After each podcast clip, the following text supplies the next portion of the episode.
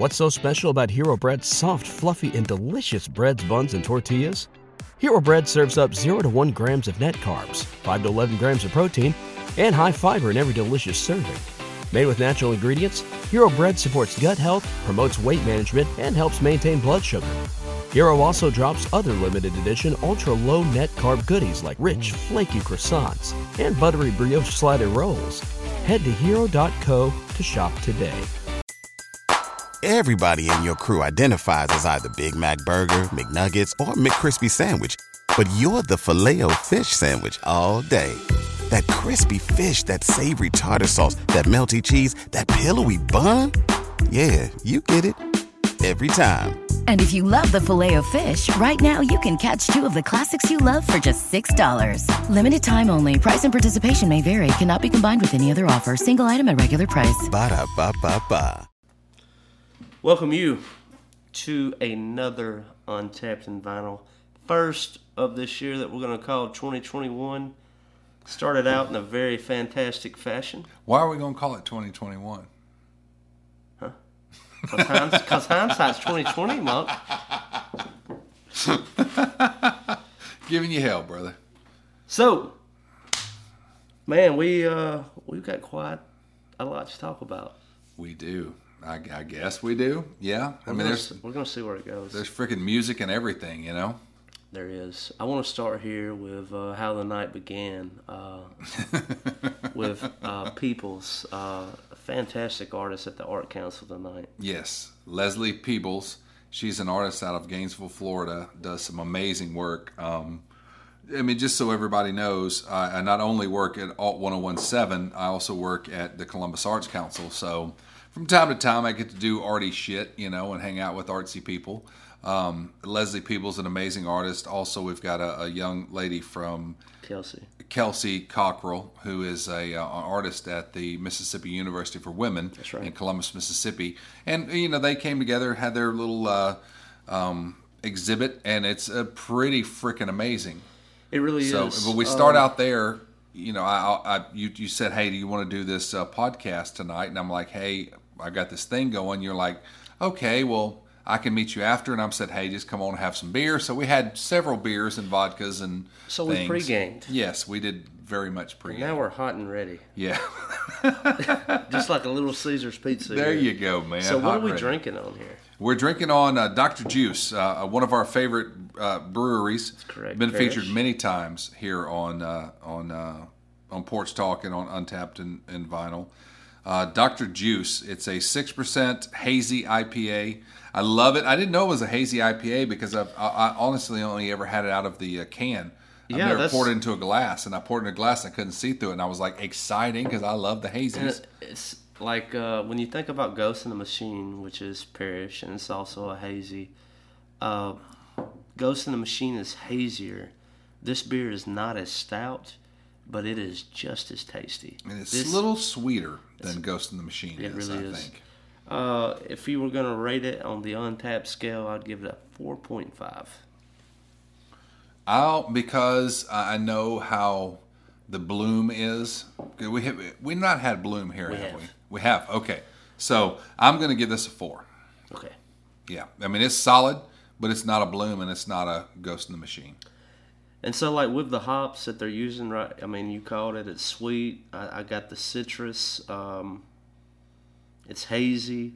Uh, don't get no armpit. Uh, it's a smooth. No, so no Simcoe in there for sure. yeah, it's a smooth. It's probably got a lot of citra hops in it. It's a straight imagine. six. Yeah. Straight six percent. Mm-hmm. It's got a lot of citra hops because it's got a very um, kind of grapefruity flavor to it. Mm-hmm. Grapefruity, that's a new word. I just invented it. It, it works well for Yeah. this beer. I would highly recommend it for y'all. grapefruity. And like, but but like not like a seltzer or something that's flavored with grapefruit or a or a you know a wheat beer that's flavored with grapefruit for sure or shandy. And like for it to be called Dr. Juice with the news that dropped just a couple of days ago about Dr. Dre with aneurysm, but he supposedly is recovering. So um, that's that's kind of neat. Uh, because right when I heard Dr. Juice, my mind went straight to Dre. Yeah. Um, hopefully he'll pull through. From Well, what every, from everything that I hear, toast to Dr. Dre and then pour a little out for our homies in our mouth. There you go. Can do. Is that disrespectful? I don't know. But I don't think so. no disrespect meant at all. All right.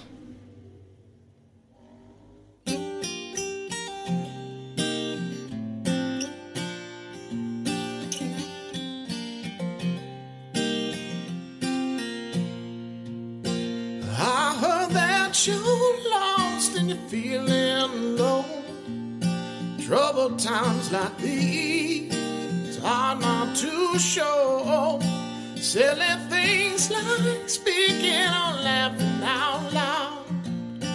All come out of pride when you stand in a crowd.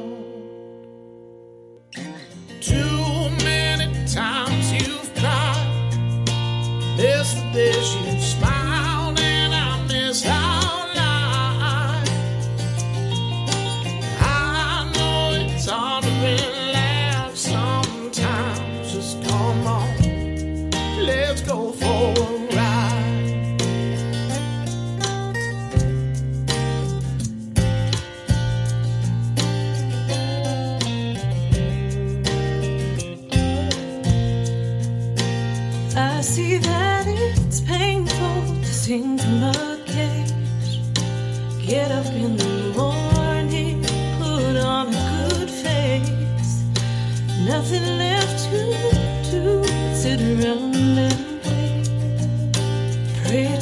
that day is about to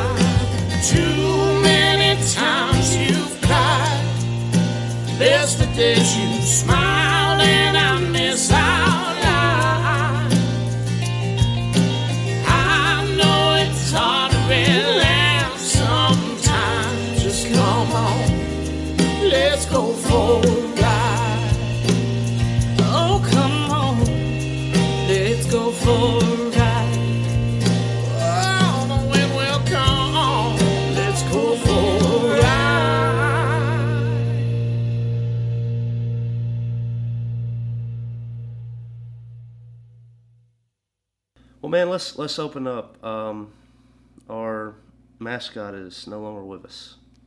No, she's not. Sushi, the the coolest little tortoiseshell cat, is no longer with us. Um, she was an inside outside cat. Uh, a lot of you that listen to the show may have heard Sushi jump on it because she frequently, while we were doing the podcast, would jump on the table here and she'd meow and rub her butt against the microphone or something like that. But um, Sushi was an inside outside cat, and one day, um, December 21st, I let her out at like 5 o'clock in the morning and I never saw her again. She got hit by a, a car. So the the uh, Porch Talk mascot lives on in our hearts. There you go. That's the best way to put it, man. Uh, Yep. When I saw the news, man, I was uh, I was tore up about it. I know how much uh, that cat meant to you, and uh, It's it's really a weird thing, man. Like I don't know because I live alone and I've lived alone um, since my divorce for the past six years. and the way you got sushi, right? It was kind of Yes, because right as I was going through a divorce, I had a cat also. So Sushi was my son's cat, and I had a cat named Butter. And Butter had been my cat for like 15 years. And Butter had um, osteosarcoma, uh, bone cancer.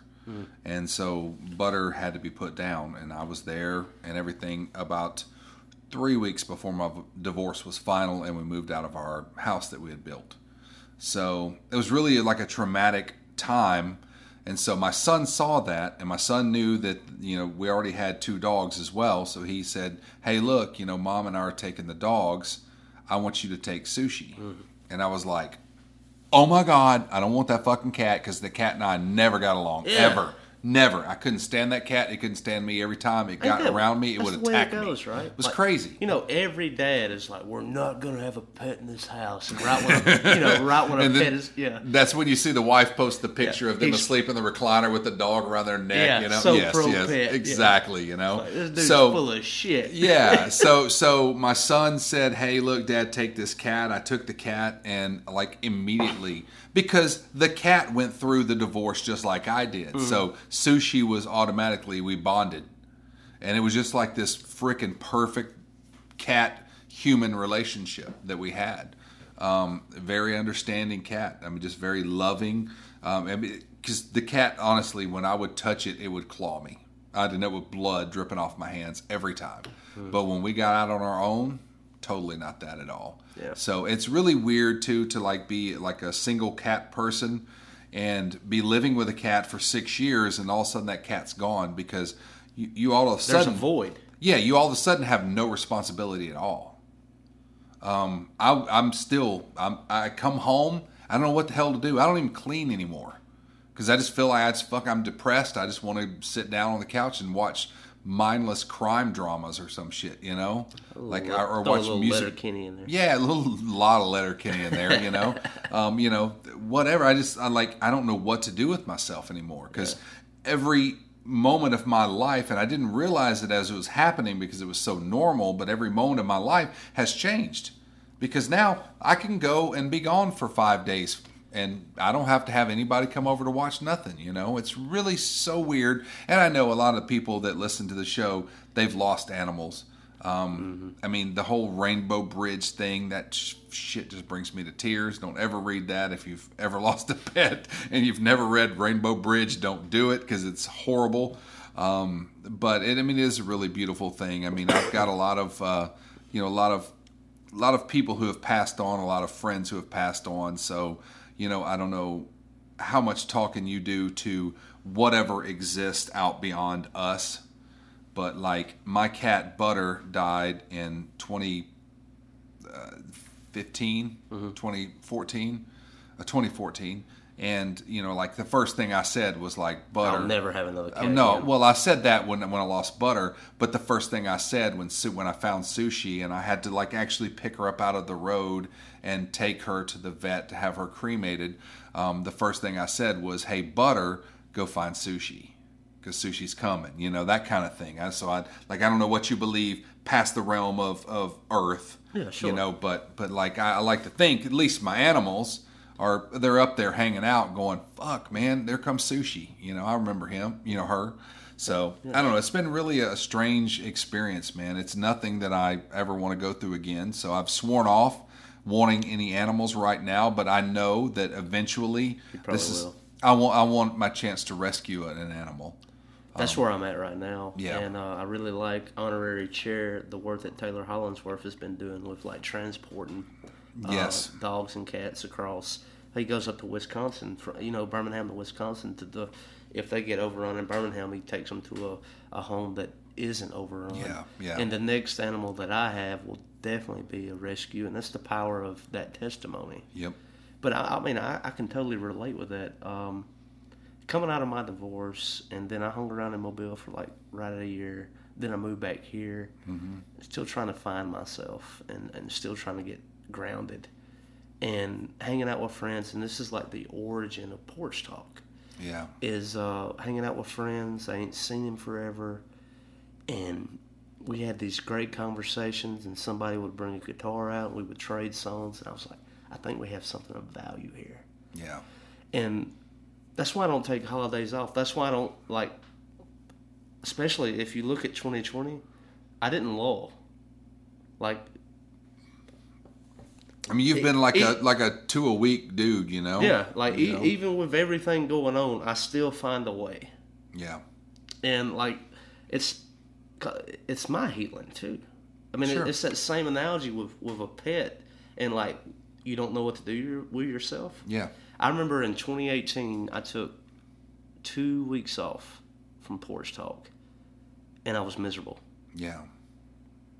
It's like I, I didn't know how much it meant, Sure. Sure. and that's crazy to say. Yeah. And like I saw this tweet, uh, man, it dealt with me. It was like, why don't men just go to therapy instead of starting a podcast? I was like, would you leave me alone? Yeah. Yeah. Yeah. okay. But um, man, I, I, I get That's that. awesome. You know, I get that on different levels. But yeah, man, it's like uh, it's an opportunity. We just had a flat earther on the show. Yeah. that episode was great, and um, man, it's I'm excited about everything that Porch Talk is I doing. mean, things are like, looking up, man.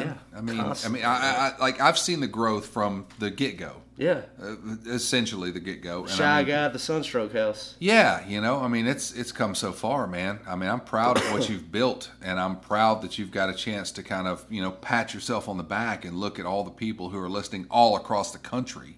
That's not You even know, that's I mean, the world. You know, yeah. yeah, yeah. But I've seen the maps that you Right. posted on Facebook Yeah. of, yeah. know, I focus on the U.S. yeah, on the U.S., you know, and I mean, I mean, this cheers to you, yeah, man. cheers to Porch Talk. Cheers to you too for being a part of it, bro. Oh man, I, I just, I mean, I'm this honored. is our fifteenth untapped vinyl. Fifteenth, God, oh, it feels like we've done thirty-five, doesn't it?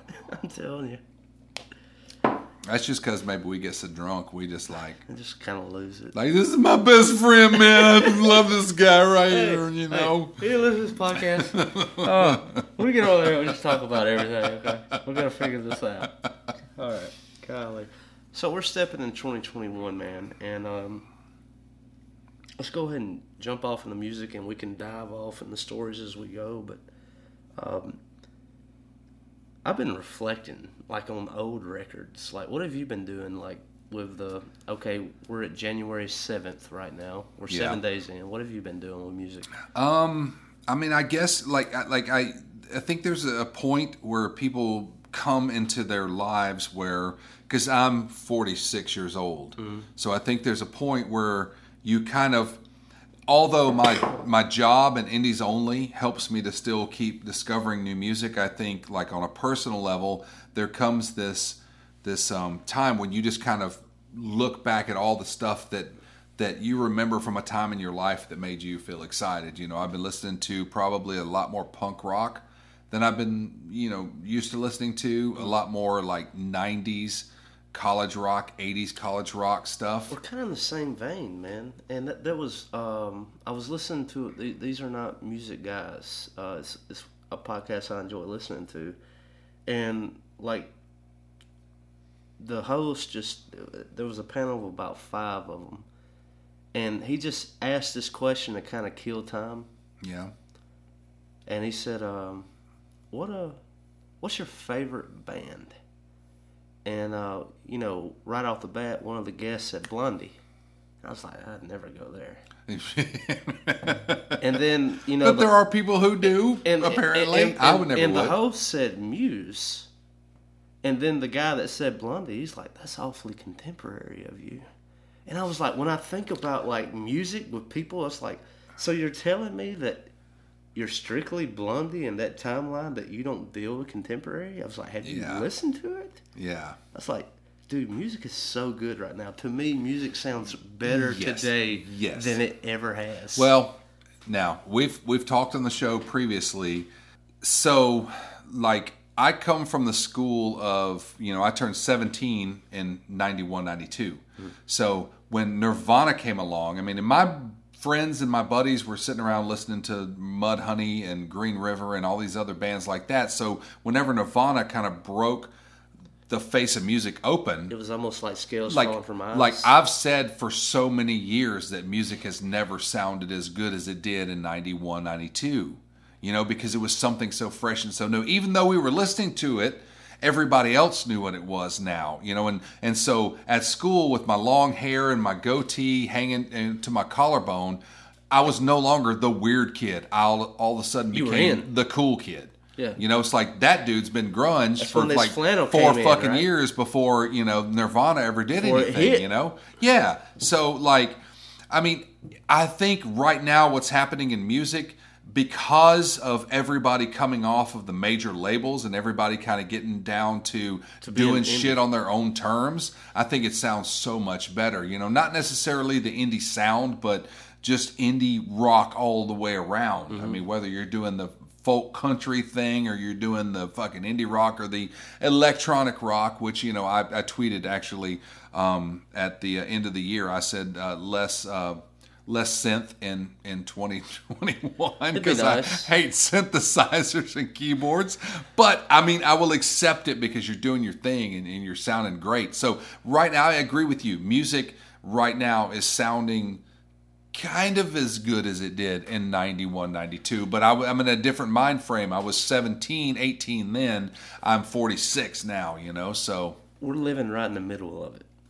But uh, let me ask you this: Is like with 2020 and pandemic, yes and like living in historical moments as we are, like I mean, this will definitely be like a sure every- everything we've book. done last year was a historical moment pretty So, much do you think that there will be another great awakening of music, the way that we do things? Because think about this. Let's think about some of our favorite albums from last year. Take uh, "Country Vision" of Taylor Hollingsworth. Yep. Where did he do it? Out of his home. yeah And so you had a lot of you had a lot of albums. Just they were home recorded. Um, and I wouldn't call Country Visions lo-fi and dirty, but I mean it. It was Taylor Hollingsworth, and so he doesn't do a lot of post production. Yeah. And so like just didn't have to because he's a fucking talented that's right. If you if You you, know, if you go ahead and do it if you go ahead and do it right, you don't have to.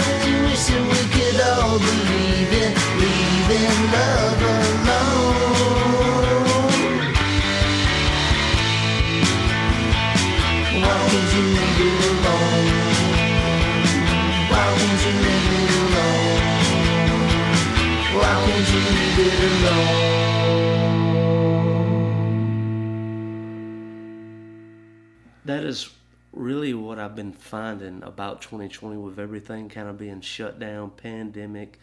You have all these musicians who are putting really great content out, Yeah. And but they're doing it from home. and like I hope that that continues. I mean, hopefully we can see an end to the pandemic. But like everybody doing things from home has been very exciting. We've heard a lot of stuff that we probably normally wouldn't have heard. That's my point. Yeah, Yeah. yeah. Had had we not been in a pandemic, so hopefully, I mean Taylor Hollingsworth. I mean, in, in my opinion, he's always been solid as shit as far as his recordings. Um, I don't know where he's ever recorded everything before. Um, I don't know if he did this one from his home. Country Visions was from home. I, he's been working. I don't remember what studio, but I, I know he was recently at a studio. But he had uh, like a, he's got a studio at his house. that's right. Yeah. little home so studio. I mean, hopefully that stuff will continue. You know, I mean, hopefully, like the pandemic will bring people to realize, look, I can do shit on my own. You know, That's my you- thing. Is um, just you know I, I flirted last year. Um, well, actually, it would have been 2018. I, you probably remember me talking about. It. It's like I'm gonna put out this home album, Yeah. and then 2019 I dicked around and I I, I, I didn't do it. Yeah. I got scared. And there's this thing about it is like um, I was on uh, Jake Reeves Man Up podcast and he brought up a good point. It's uh, competence, competency, and confidence. And like it goes with this with anything is like when you first step into anything, your confidence is through the roof, Yeah. but your competency of what you're doing is down low. Yeah. And as your competency grows, your confidence shrinks because you begin to understand all the ins and outs of what you're trying to do and it's a little more it's a little more advanced. And so you're not as confident because you understand completely what you're trying to do. So, So, so you, you kind of and then it kind of creates an imposter syndrome to where I I don't think I am this. I think I'm an imposter. Like I, I'm not a real musician. I'm not a real guitar player. I'm not a real singer. I'm not a.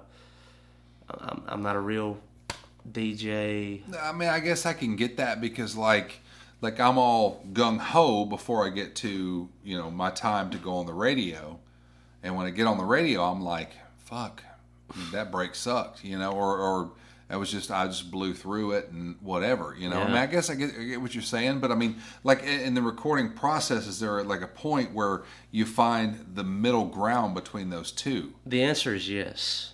But when you find that competency and confidence, and I think you probably found this during those live shows to where it was a meet and greet, Yeah. to where did you ever feel like you were an imposter, like people were making you more than what you were, or you were making yourself more than what you actually were? Uh, like as far as being a radio personality i don't think i ever felt like that because you know like i told my son when he was a kid i, I was like you know if you don't think you're a rock star nobody else will so by the time i got there See, that's the confidence side of it. Yes, yes, but the confidence, like the people who would come and adore what I was doing and what I was there for, just built the everything else up. You know, so there was never that lack in anything else, and nothing ever came down. That confidence just kept growing and growing and growing and growing because I was being adored by these people. You know, they were saying, "Oh my God, you're Monk on the radio! Oh my God!" You know what I mean? Yeah, yeah, um, yeah, yeah. I mean, it's a much much smaller scale than I think you know, like say Maynard uh, James Keenan experiences with Tool. You know, I mean, it's a much sure. smaller scale because I'm just a I'm like a James Spann level maybe radio, not even probably that radio personality. You know, Oh my but god, when he takes when he is taking the jacket off and it's just him and his yeah, what is that? What is that thing? the suspenders. S- Yeah, Yeah, it's him yeah. suspenders. You know, shit has hit the fan. Oh hell yeah! You hell better yeah. get yes. get to a safe place. Mother Nature's son is what we always called him in radio. He's a very good fella too. I've met yeah, him. James Spann is. Yes. I've met him twice. He's a Yeah, great guy. he gave he gave me a um, a James Spann uh, talking bobblehead. Yeah, uh, my grandma had one of those. yeah. yeah. I Yes. remember, um, I think I was like a junior or senior in high school, and he came to South Lamar, Yeah, and uh, he mainly focused on like it wasn't like a school wide event, but it was mainly for like the elementary. But I was like, I wish I could be there. yeah. So I grew up listening to this guy. You know, that's weird. Like, Yeah. put a meteor out. I don't know if it's See, like but that he's like that though. superstar status, you know. Yeah, and I mean, It- hell, it he does just local. Yeah, I mean, he Nobody does, in Mobile knew who the who the hell they were. Cause like when I moved to Mobile, I was like, I gotta find a new meteorologist. Exactly. Ain't that wild? exactly. When I moved to Columbus, Mississippi, I'm like, fuck, I guess I got to listen to radio stations out of Tuscaloosa so I can hear James Spann. Yes, exactly. Yeah. I know exactly what you're talking about. But I mean, he was like, he was, he, or he was, he is. Yeah. Um, I mean, he's superstar status. he really is. I mean, in the world of meteorology, he's like you know that the people from the Weather Channel are calling that dude every day, going, "Hey, look, um, how do you feel now? How do you feel now?" Yeah. He's like loyal as shit. You know, he is the top paid television personality in the city of Birmingham. absolutely has, Has to to be. be Has to because be. they're trying to keep him at all cost. Dude, I'm telling you, like uh, when I was down in Mobile uh, studying for college, I had a friend of mine. Uh, we worked together. Yeah, he was studying meteorology at South Alabama, and I was like, "What is it like studying and wanting to work in a field, knowing that you're gonna be wrong a lot? yes, yes. Like people are gonna call you out on your crap all the time." And he was like, "I mean, that's the, that's the game of meteorology. It's like you can't predict Mother Nature. You don't No, you don't you know what it's gonna do." No. But I was like, the thing about James Spann is like, like, dude, I've I've literally watched him my whole life, right? yeah.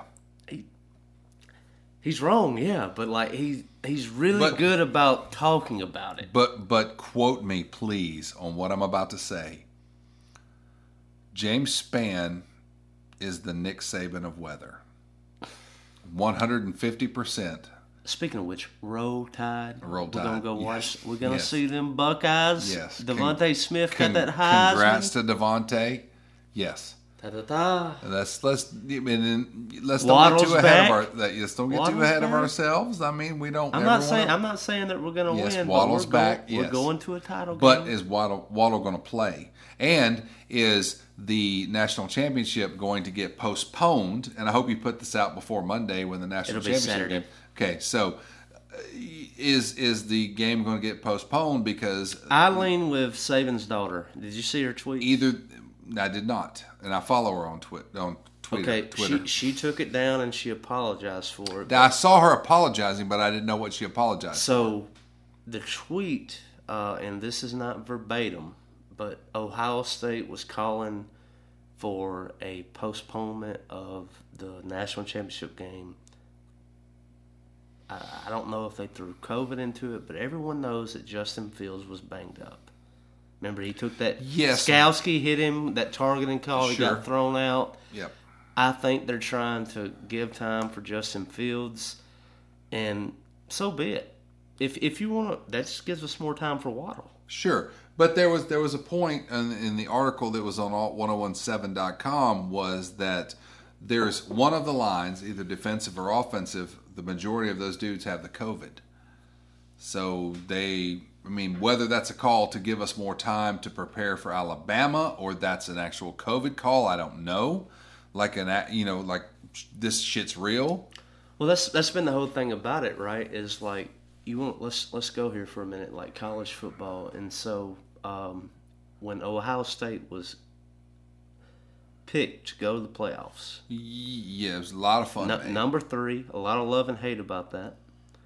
And Dabo Swinney said, no, they're number 11. They don't belong. They're 6 and 0. And then what did Ohio State come out and do? Oh, we're number 11? yeah. How about yeah, we come out, out- whoop the number two team. Yeah. Whoop their ass. Yeah. Yeah. Like total domination up to a point to where my dad is diehard Alabama. And when that game went off, he looked at me. He's like, uh,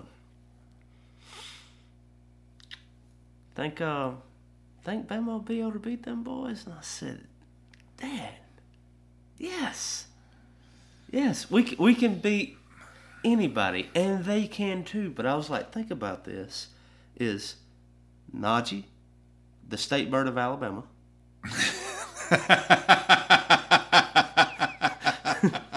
I've not heard that yet.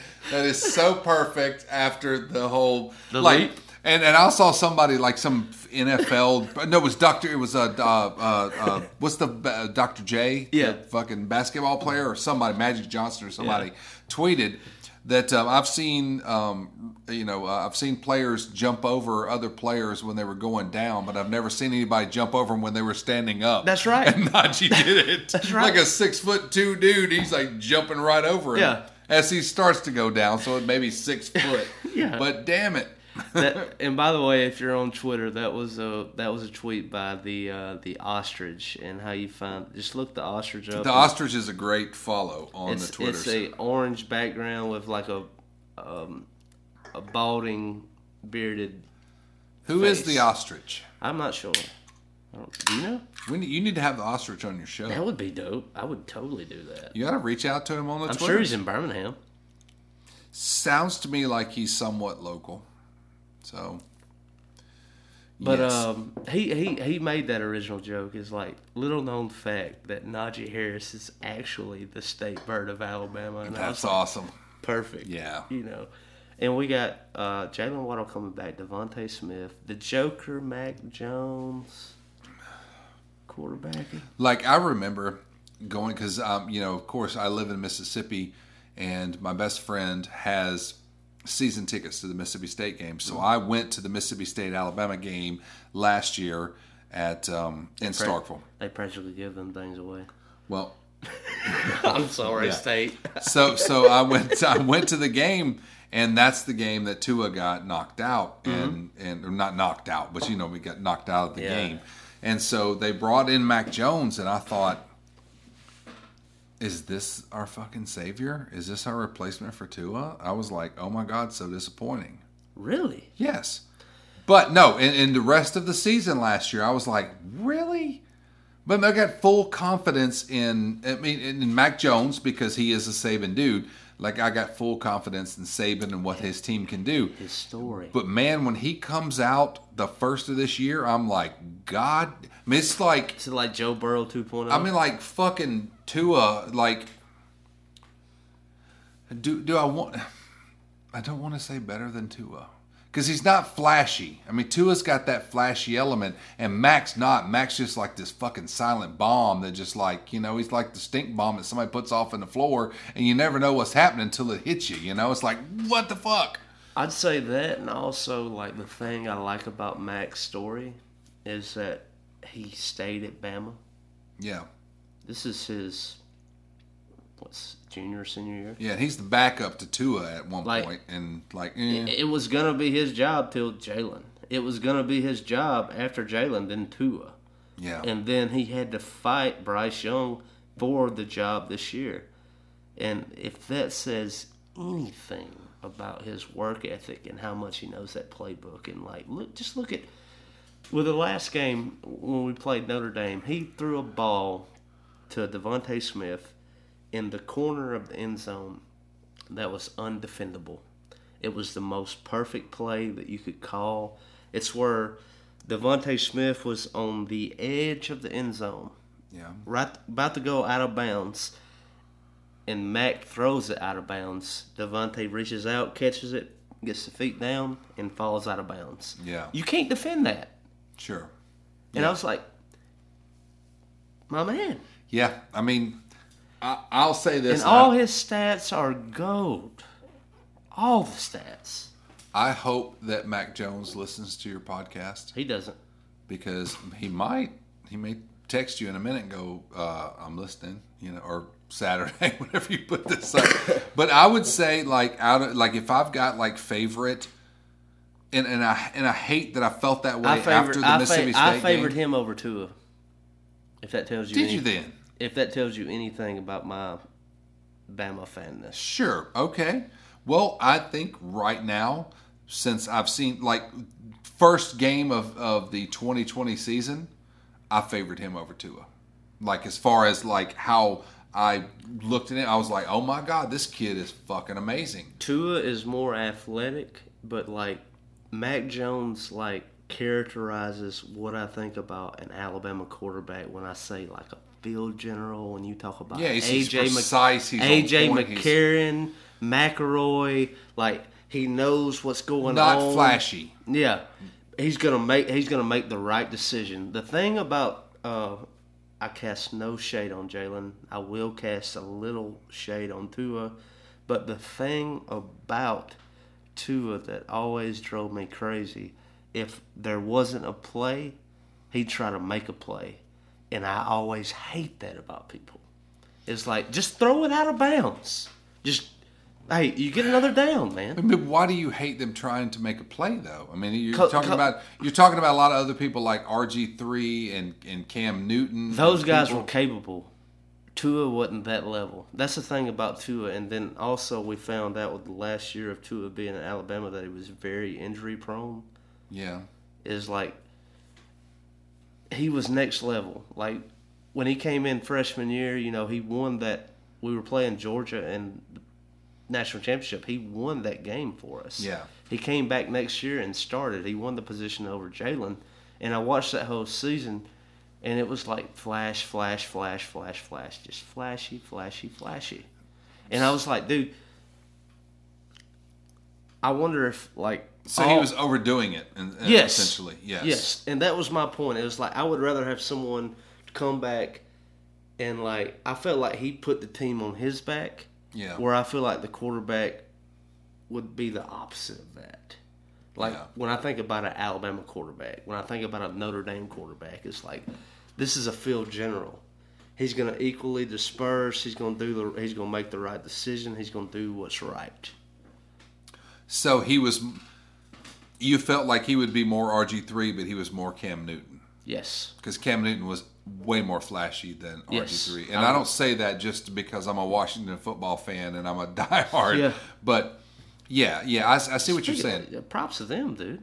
Like the I whole, mean- the whole. Have you kept up with NFL quite a? Yes, I have. Um, of course, I keep up with Washington because I mean that's the team I grew up loving. Um, Not a bad. How mean- about the Simpson predicted So- that the Bills are going to win this Super Bowl season, and I'm totally going to go with that. Have you seen the Bills. What the fuck? dude? Look, the Simpsons. I don't The see that, Simpsons are never wrong. Come on. No, dude, I don't, I don't. I just don't see that. Like I was watching the other night. I was watching like the Red Zone or whatever. Who'd you I was think? watching. Like with the wild cards and everything. I, I think it starts this Sunday, right? Ain't we? Oh yes, yes, yes. Because we're uh, Washington is taking on the Tampa Bay Bucks, which have Tom Brady. yeah Tom Brady as their quarterback. Um, but it was really cool. The coach of the Bucks, that somebody asked him, "How do you feel about taking on Washington?" You know, a saw team, a team that's like what seven and six or whatever, right. you know, or six and But seven. he was like with a new quarterback. It's he's like, like, playing a four he's like, and one team. yeah, he's like, he's like, well, with Alex Smith at quarterback, Mm-hmm. then I'm definitely saying, I mean, they're a four and one team because, you know, we were playing with uh, Haskins from Ohio State prior to that, and then we let him go. And it was kind of funny too to look at at the whole rundown because. Um, uh, our, our coach Rivera Mm-hmm. lost his job at Carolina whenever Redskins and Haskins came in and beat him, Mm-hmm. and then as soon as he lets Haskins go, he gets beat by Carolina. so it was Kinda kind of, it was like, ironic. eh, there you go. I mean, it, you know, time will tell, kind of thing. So Let's uh, we've dove off in the sports for a bit. I'm glad we done we've that. never, we've never really Yeah. talked sports. We've always said roll tide, but we've never really talked sports. And I mean, I literally that is all I've got. I mean, I could not tell, tell you, you anything this else. is like uh, Cobb. Uh, He's a regular on the Yeah, show. yeah, He's an yeah. Auburn fan, oh yes, and yes, yeah. um, like Still I, a good dude, And. I, I usually say good things about Auburn, and he'll say good things about Bama. And so, like with Bama fans, is like I'm not the most like person sure, because I don't talk about my own team. yeah. And so this was interesting to be able to talk about my own team. And then even then, I wasn't that nice. Like I'm not. I don't ride the Tua train. Like Jalen Hurts all the way. I was never that satisfied with Tua, and then like I'm really satisfied with Mac. Yes, well, I'll say this too. Being a Washington football fan, the other night when we played the Philadelphia Eagles and they pulled Jalen out for no apparent reason I and put like that, that. Shuttlesworth or whatever the hell his name was. I don't even know the kid's name. I'm sorry. No offense to him. Yeah. But why they pulled Jalen out, I'll never understand. And that killed that game for Philadelphia. And that is why Washington won that game was because they pulled Jalen out.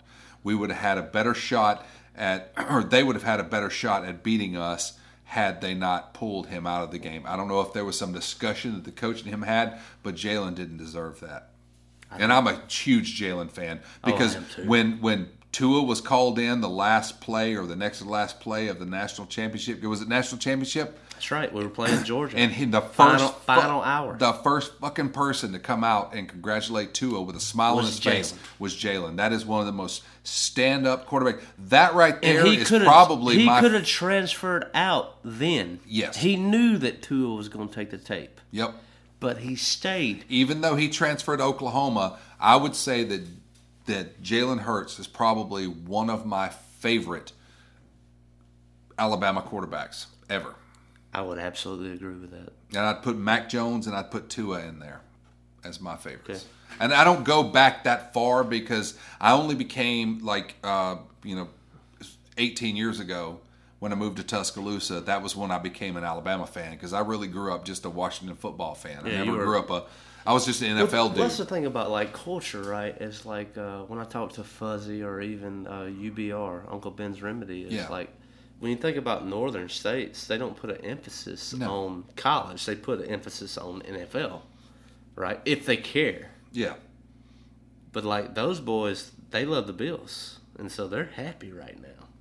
But like me personally, I don't care about pros. What do I care about? The University of Alabama. Sure, sure, sure. And now that I'm in the South, and I mean, granted, I grew up in the South, but my father was always, you know, my mother, she didn't give a shit about football. Of course, yeah. You know, so my father was in, in right outside of D.C. in, in Alexandria, Virginia. My father always preached to me Orioles, Washington Redskins. You know, that mm-hmm. was the two teams that I was always inundated with. And my father, you know, when he passed away, he was a huge Washington Nationals fan and not Orioles. He had gone away from the Orioles, but I still had it inbred in me that I want to follow the Orioles. I want the Orioles. I got an Oriole you know? cap at my hat. Do you for real? Just because I love the logo. Yeah, I yeah. love that bird. I mean, I've been a fan. I mean, I really don't. I like. There was a point in my childhood when I followed, and my father and I actually had a chance to go to Camden Yard and watch Cal Ripken in his last season, the season that he won the big, you know, most consecutive games played or whatever. We Mm-hmm. Cal a- Ripken was so epic. Yep, we had a chance Props to go. number eight. We got our ass Cap, Cal handed to Ripken us. Jr., right? Yes, junior. We had our ass handed to us by the Toronto Blue Jays. But it was so, so cool to like be there with my father, who's always talked about this. So my father, It was it was the same for me with Chipper Jones with Atlanta Braves. yeah. So I, I know exactly what you're talking about. But go ahead. I'm sorry. Well, my father and I, um, last year, late last year, after the football season was over, I told him, I said, Dad, we got to go to a game. I said, two of my bucket list items, and I've only had a few of them in my life. I said, two of my items are to go to a Redskin game with my father. Once I've went to, I went to see the Redskins RG3's first regular season game in New Orleans with my brother. I went there and I saw the Redskins, and we won by a field goal.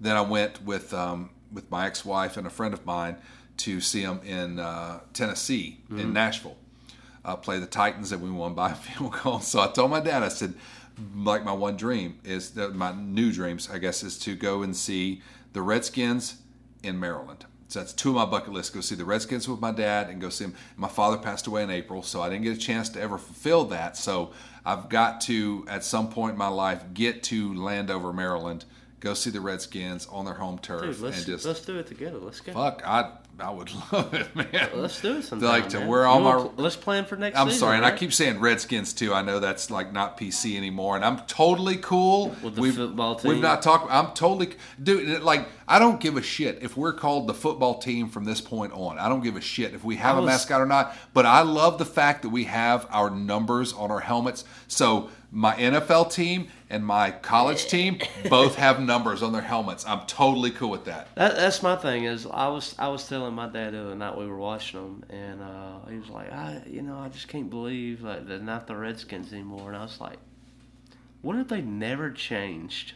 What if they were just the Washington football team? I would. I would I was be like, totally down with that. I would man. totally get that T-shirt. Like, and I'm not even a fan. Yeah. Like, if It's- if you had to put me as a fan, like geographically, I guess I would either lean towards Saints or Falcons. But Yeah. like I follow Alabama players, and they're all over the map. You know, I just like watching the pros. I don't really pull. Yeah. I just I just ingest it, if that makes sense. Sure, sure. And I don't know if it's the same as it was last year, but this time last year, Nick Saban had a player on every NFL team out there. I don't doubt it. He had a former player on every NFL team. That's kind of crazy, man. Matter He's of been what 14 years, or it's 14 years now because the the anniversary was the other 2000, day. 2008 was his first year. Yeah. in. It's been 14 years. Wait, wait, no, that's not right. It was Whatever 14 years is there, 14 or 15. 2006, seven, yeah. Yeah, that yeah. right. But uh, I, I remember this is like uh, I don't remember who the Eagles were playing. Um, this has been two weeks ago, so y'all can y'all can tell me.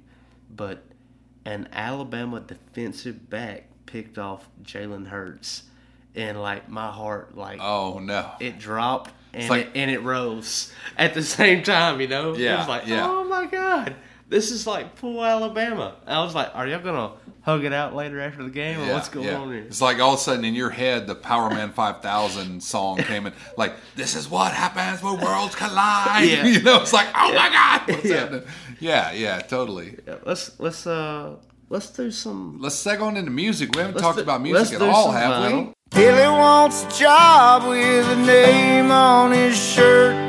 He's coming in from the country and he's looking for work, though he don't want to die more than the world thinks he's worth. Billy wants a job with a name on his shirt.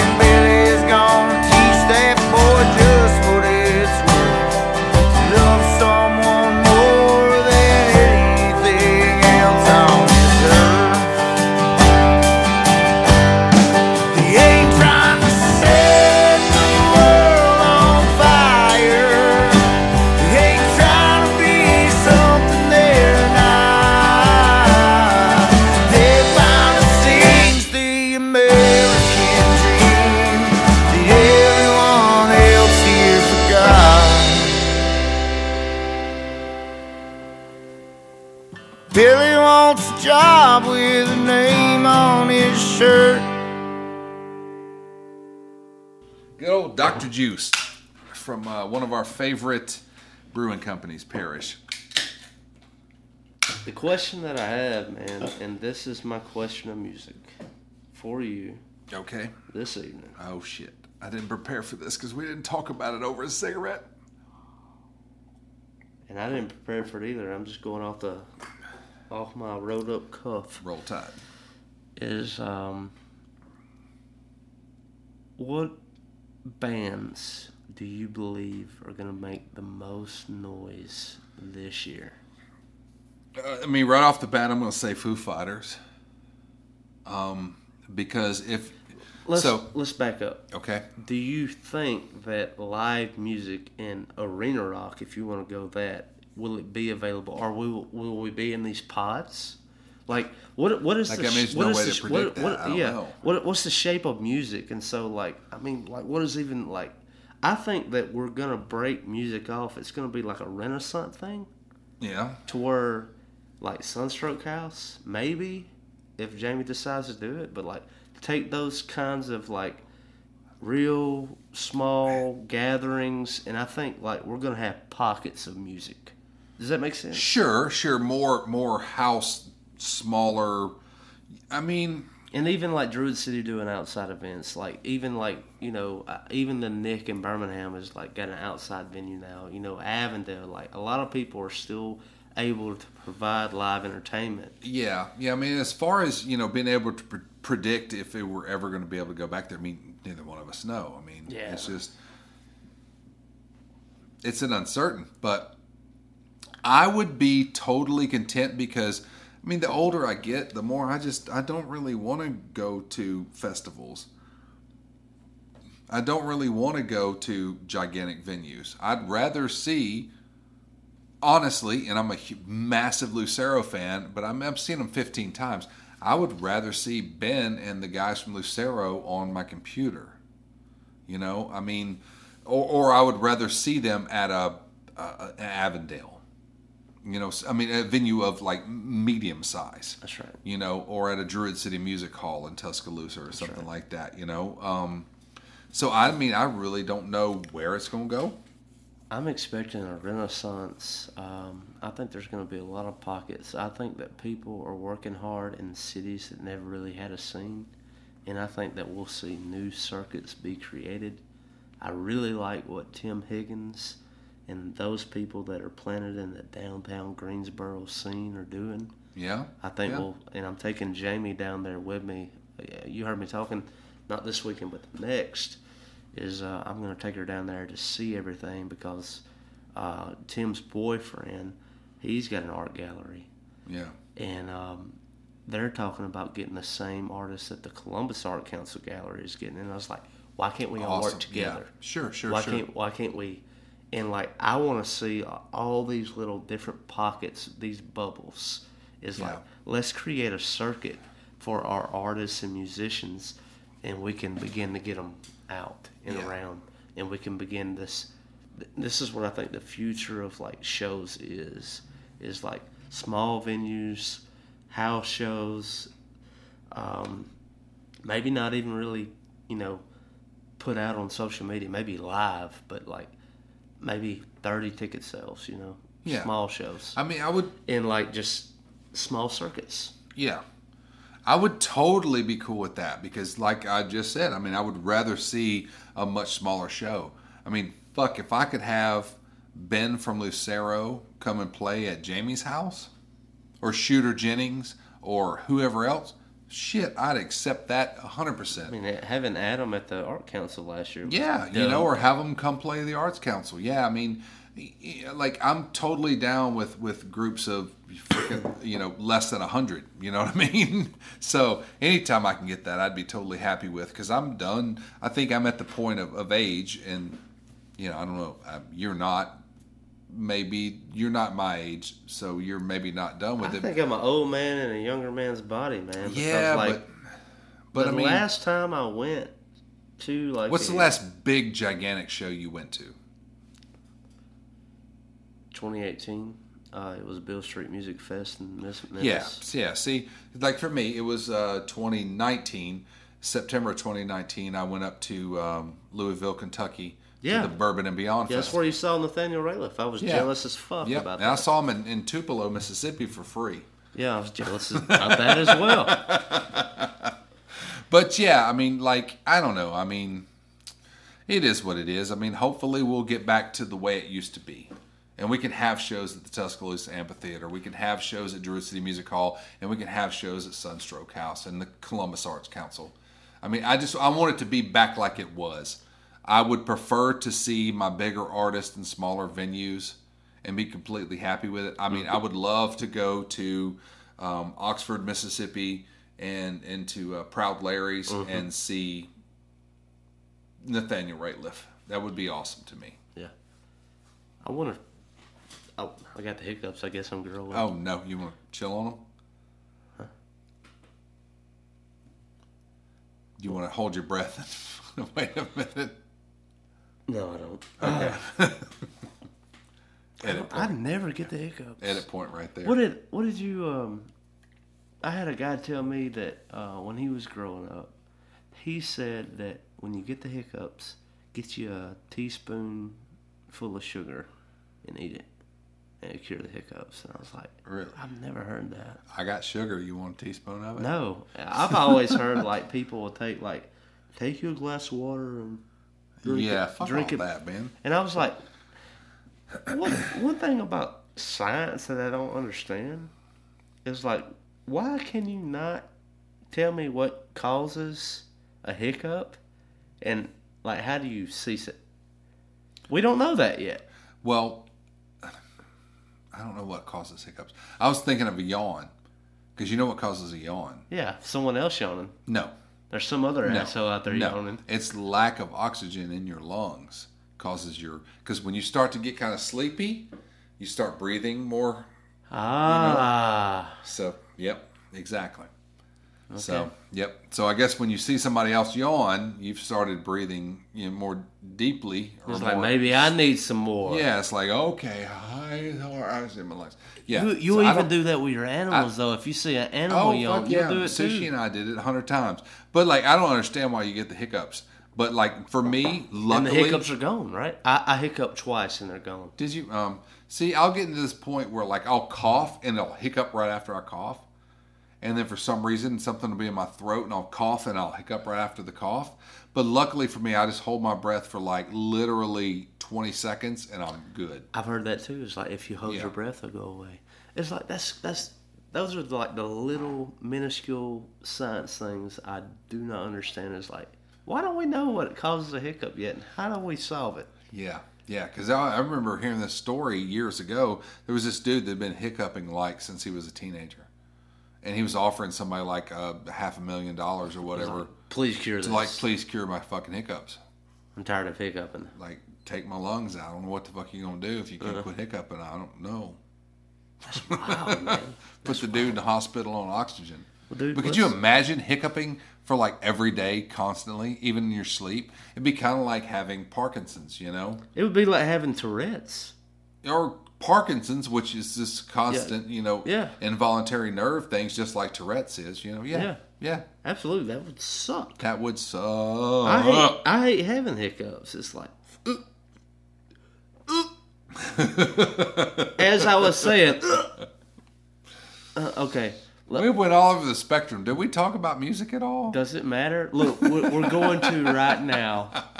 We're going to. This is the most unique untapped. I knew it was going to be special. Yes, that's good. You because like, all right. So let me set it up for everybody. Go ahead, go ahead. So like, whenever Alan and I were talking, I was like, "So what are we going to talk about?" He was like, "Let's just bullshit. let's just talk about 2020, and then let's just bullshit about the new year." And I'm like, "Okay, I'm down with that." So I mean, not like we have a script or anything Yeah. every time, but occasionally be like, "Hey, let's talk about the blues, or let's talk about punk rock." And this is like, Yeah, just typically bullshit. we'll So pick on like a specific genre, but like let's close here. Okay. Is um, going into 2021 for all those listening. If you had to put people on a specific band, are plural bands, who would you recommend? Now, check this out. Okay. They don't have to be new. Because I'm gonna I'm gonna shout out old bands, old albums. All right. Just things that have set really well with me since the new year. My first one is Radical Face. Any album. That's a band I've never even heard of, dude. You stumped me for the first time, fully stumped me. You've stumped me with bands I know of, but I've never heard before. But Radical, Face. So he has an album that he recorded out of uh, the childhood home he grew up in. And the whole album is just so special. Like he recorded in like different parts of the home. Like in one, uh, he was outside and you can hear the wind chimes. Yeah, and like yeah. everything was just so perfect. Like Awesome. yeah, it's it's really good. It's an old album. I think you've mentioned him before. uh, probably so, but like let's let's talk about those albums. You know, like even if you don't want to talk about the new new, Yeah. like what are just some, some of your go to albums? Let's go there. All right, so first off, and this throws people for a loop every time, but before there was Lucero, because I went through a period of my life when there was a band called 16 Horsepower. I only know them because of you. 16 Horsepower for the longest time was my favorite band ever. It's led by uh, a dude named David Eugene Edwards, who is one of the most fantastic musicians I've ever heard in my life. Every instrument he plays is vintage. It's like 30 years older than he is, or 40 years older than he is. I think he's about my age. Um, but 16 horsepower. The story behind them, lead singer David grew up. His grandfather was a Nazarene preacher who follows around. You know, they go to different churches That's every right. week. So he would go to with his grandfather to a different church. So he got the whole hellfire and brimstone version of religion spit at him every weekend. And so Mm-hmm. While he's- traveling. so he sat down. He's from Denver, Colorado. He sat down and he just developed this band that embodies this hellfire and brimstone, um, rustic, um, gothic Americana music that is just amazing. It's a little bit bluegrass. It's a little bit fucking 16 horsepower. There's no other way to describe it. So if you can check out um, like Sackcloth and Ashes, which is a is from a Bible verse.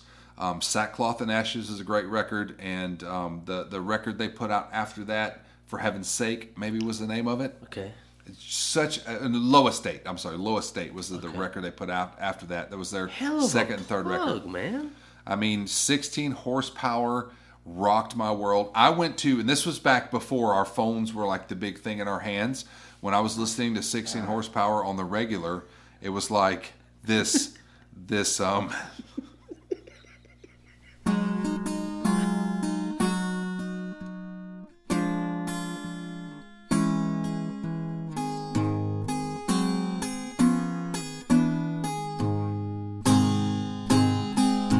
train leave in the morning.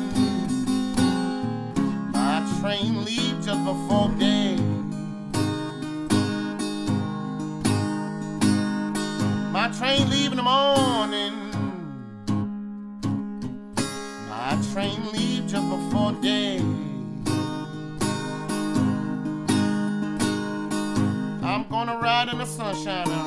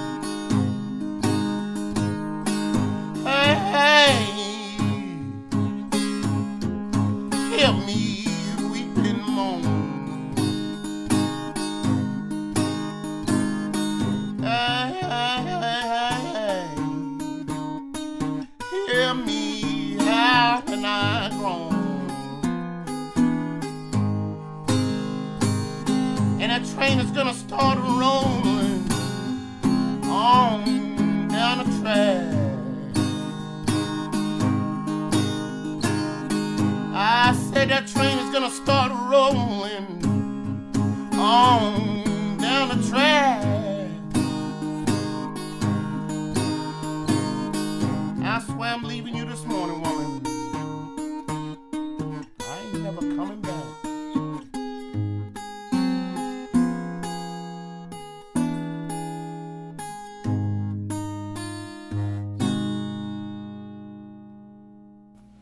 Hell of a plug, man.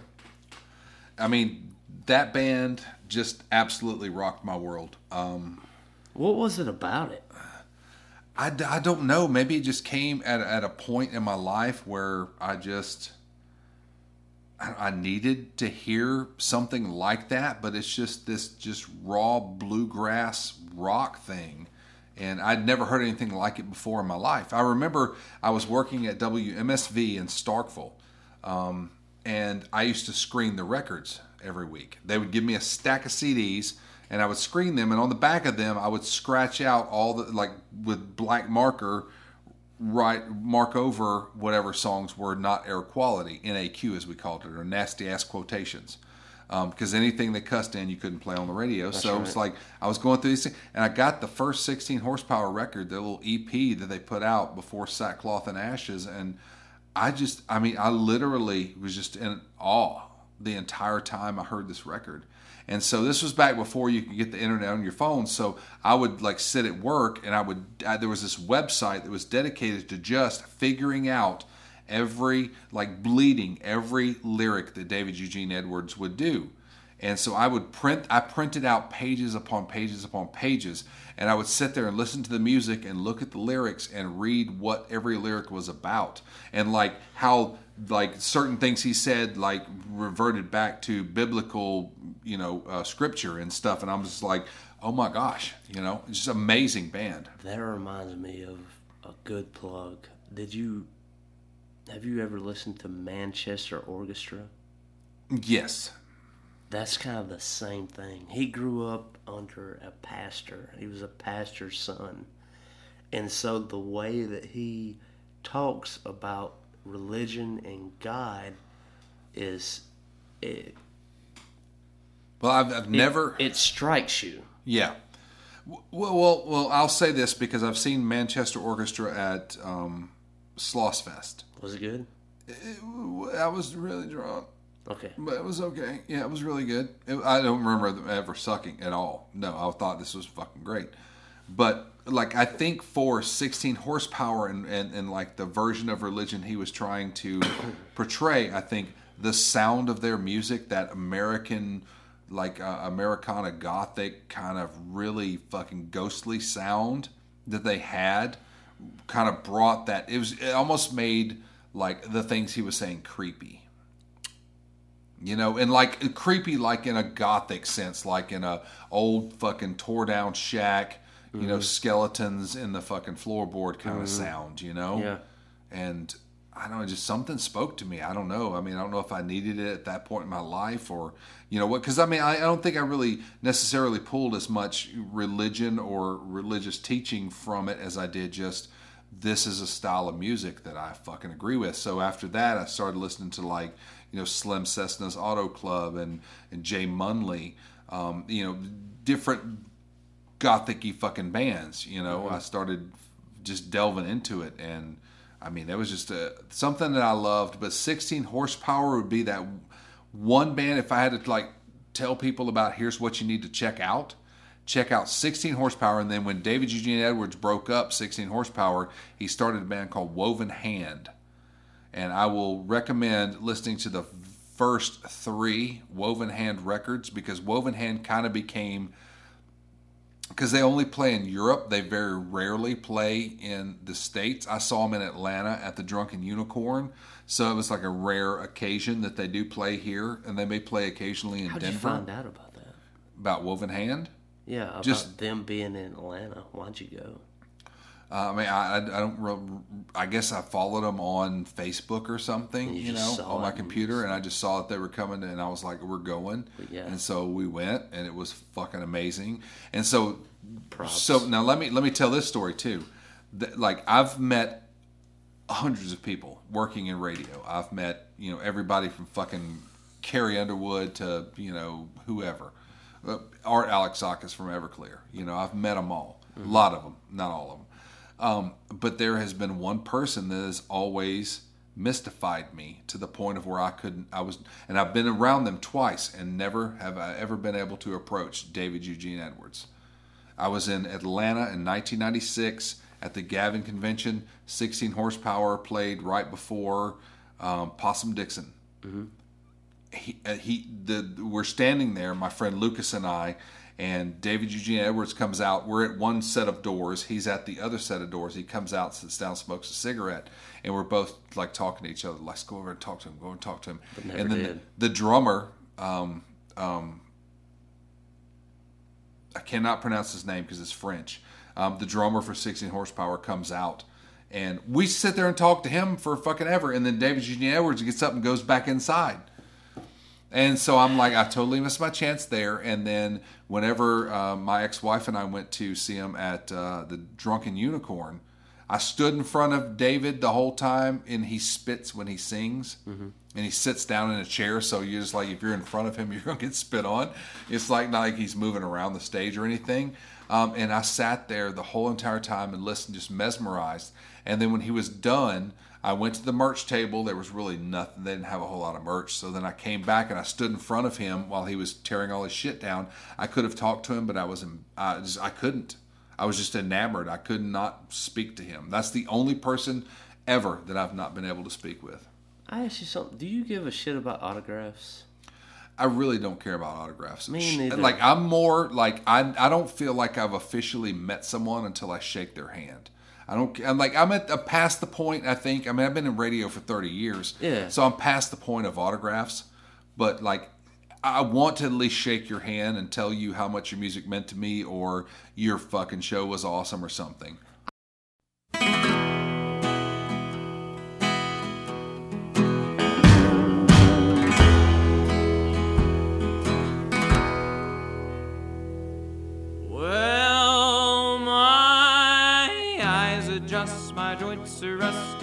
Awful cold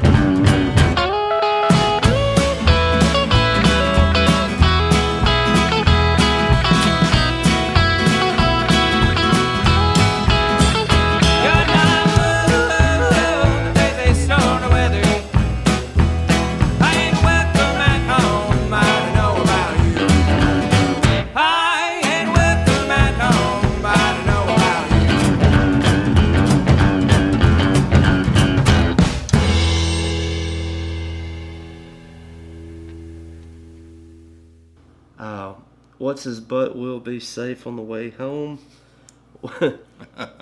per Monk's mother. I love that.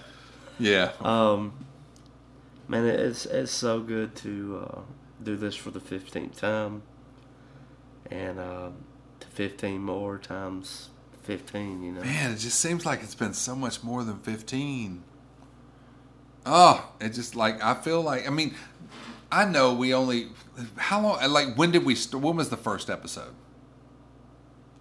oh my god, dude. That might bring it into perspective a little more. It, I mean, it's been at least a year and a half since okay, we've been so doing it, right? uh, yeah, at least a year and a half. So we met at the Sunstroke House, and we we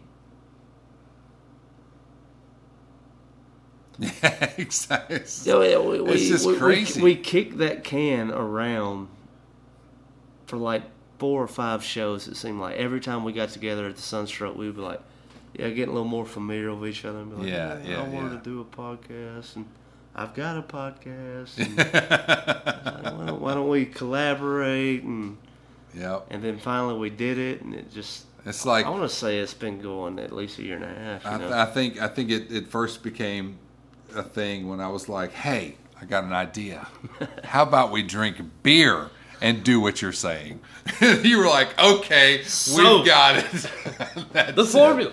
Let's drink some Dr. Juice by Parish Brewing Company and let's talk music. So, Yeah. And uh, all right, Man, it's good. And we got Sushi Ruth here with us. yep. So let's shout out to Sushi Ruth, Rester. And um, man, we'll, we'll walk it out. I Um, appreciate it, brother. 2021, man. It's good to kick off Untapped and Vinyl 15 with you here on this new year. And uh, all the road tides to you. And uh, let's keep on keeping on, right? Roll Tide, R.I.P. Sushi. On that. We're out of here.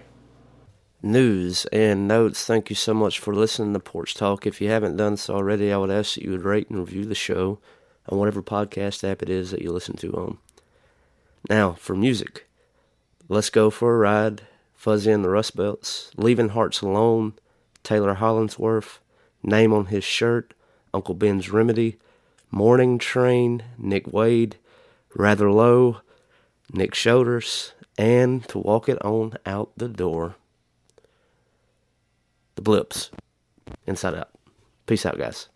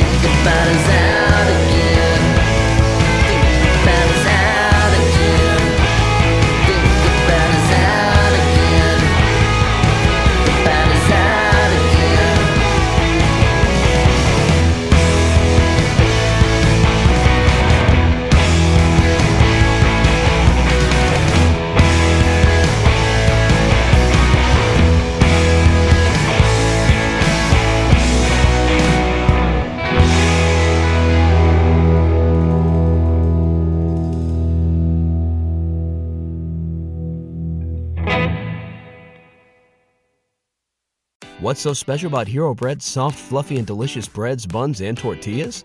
These ultra low net carb baked goods contain zero sugar, fewer calories, and more protein than the leading brands, and are high in fiber to support gut health. Shop now at hero.co.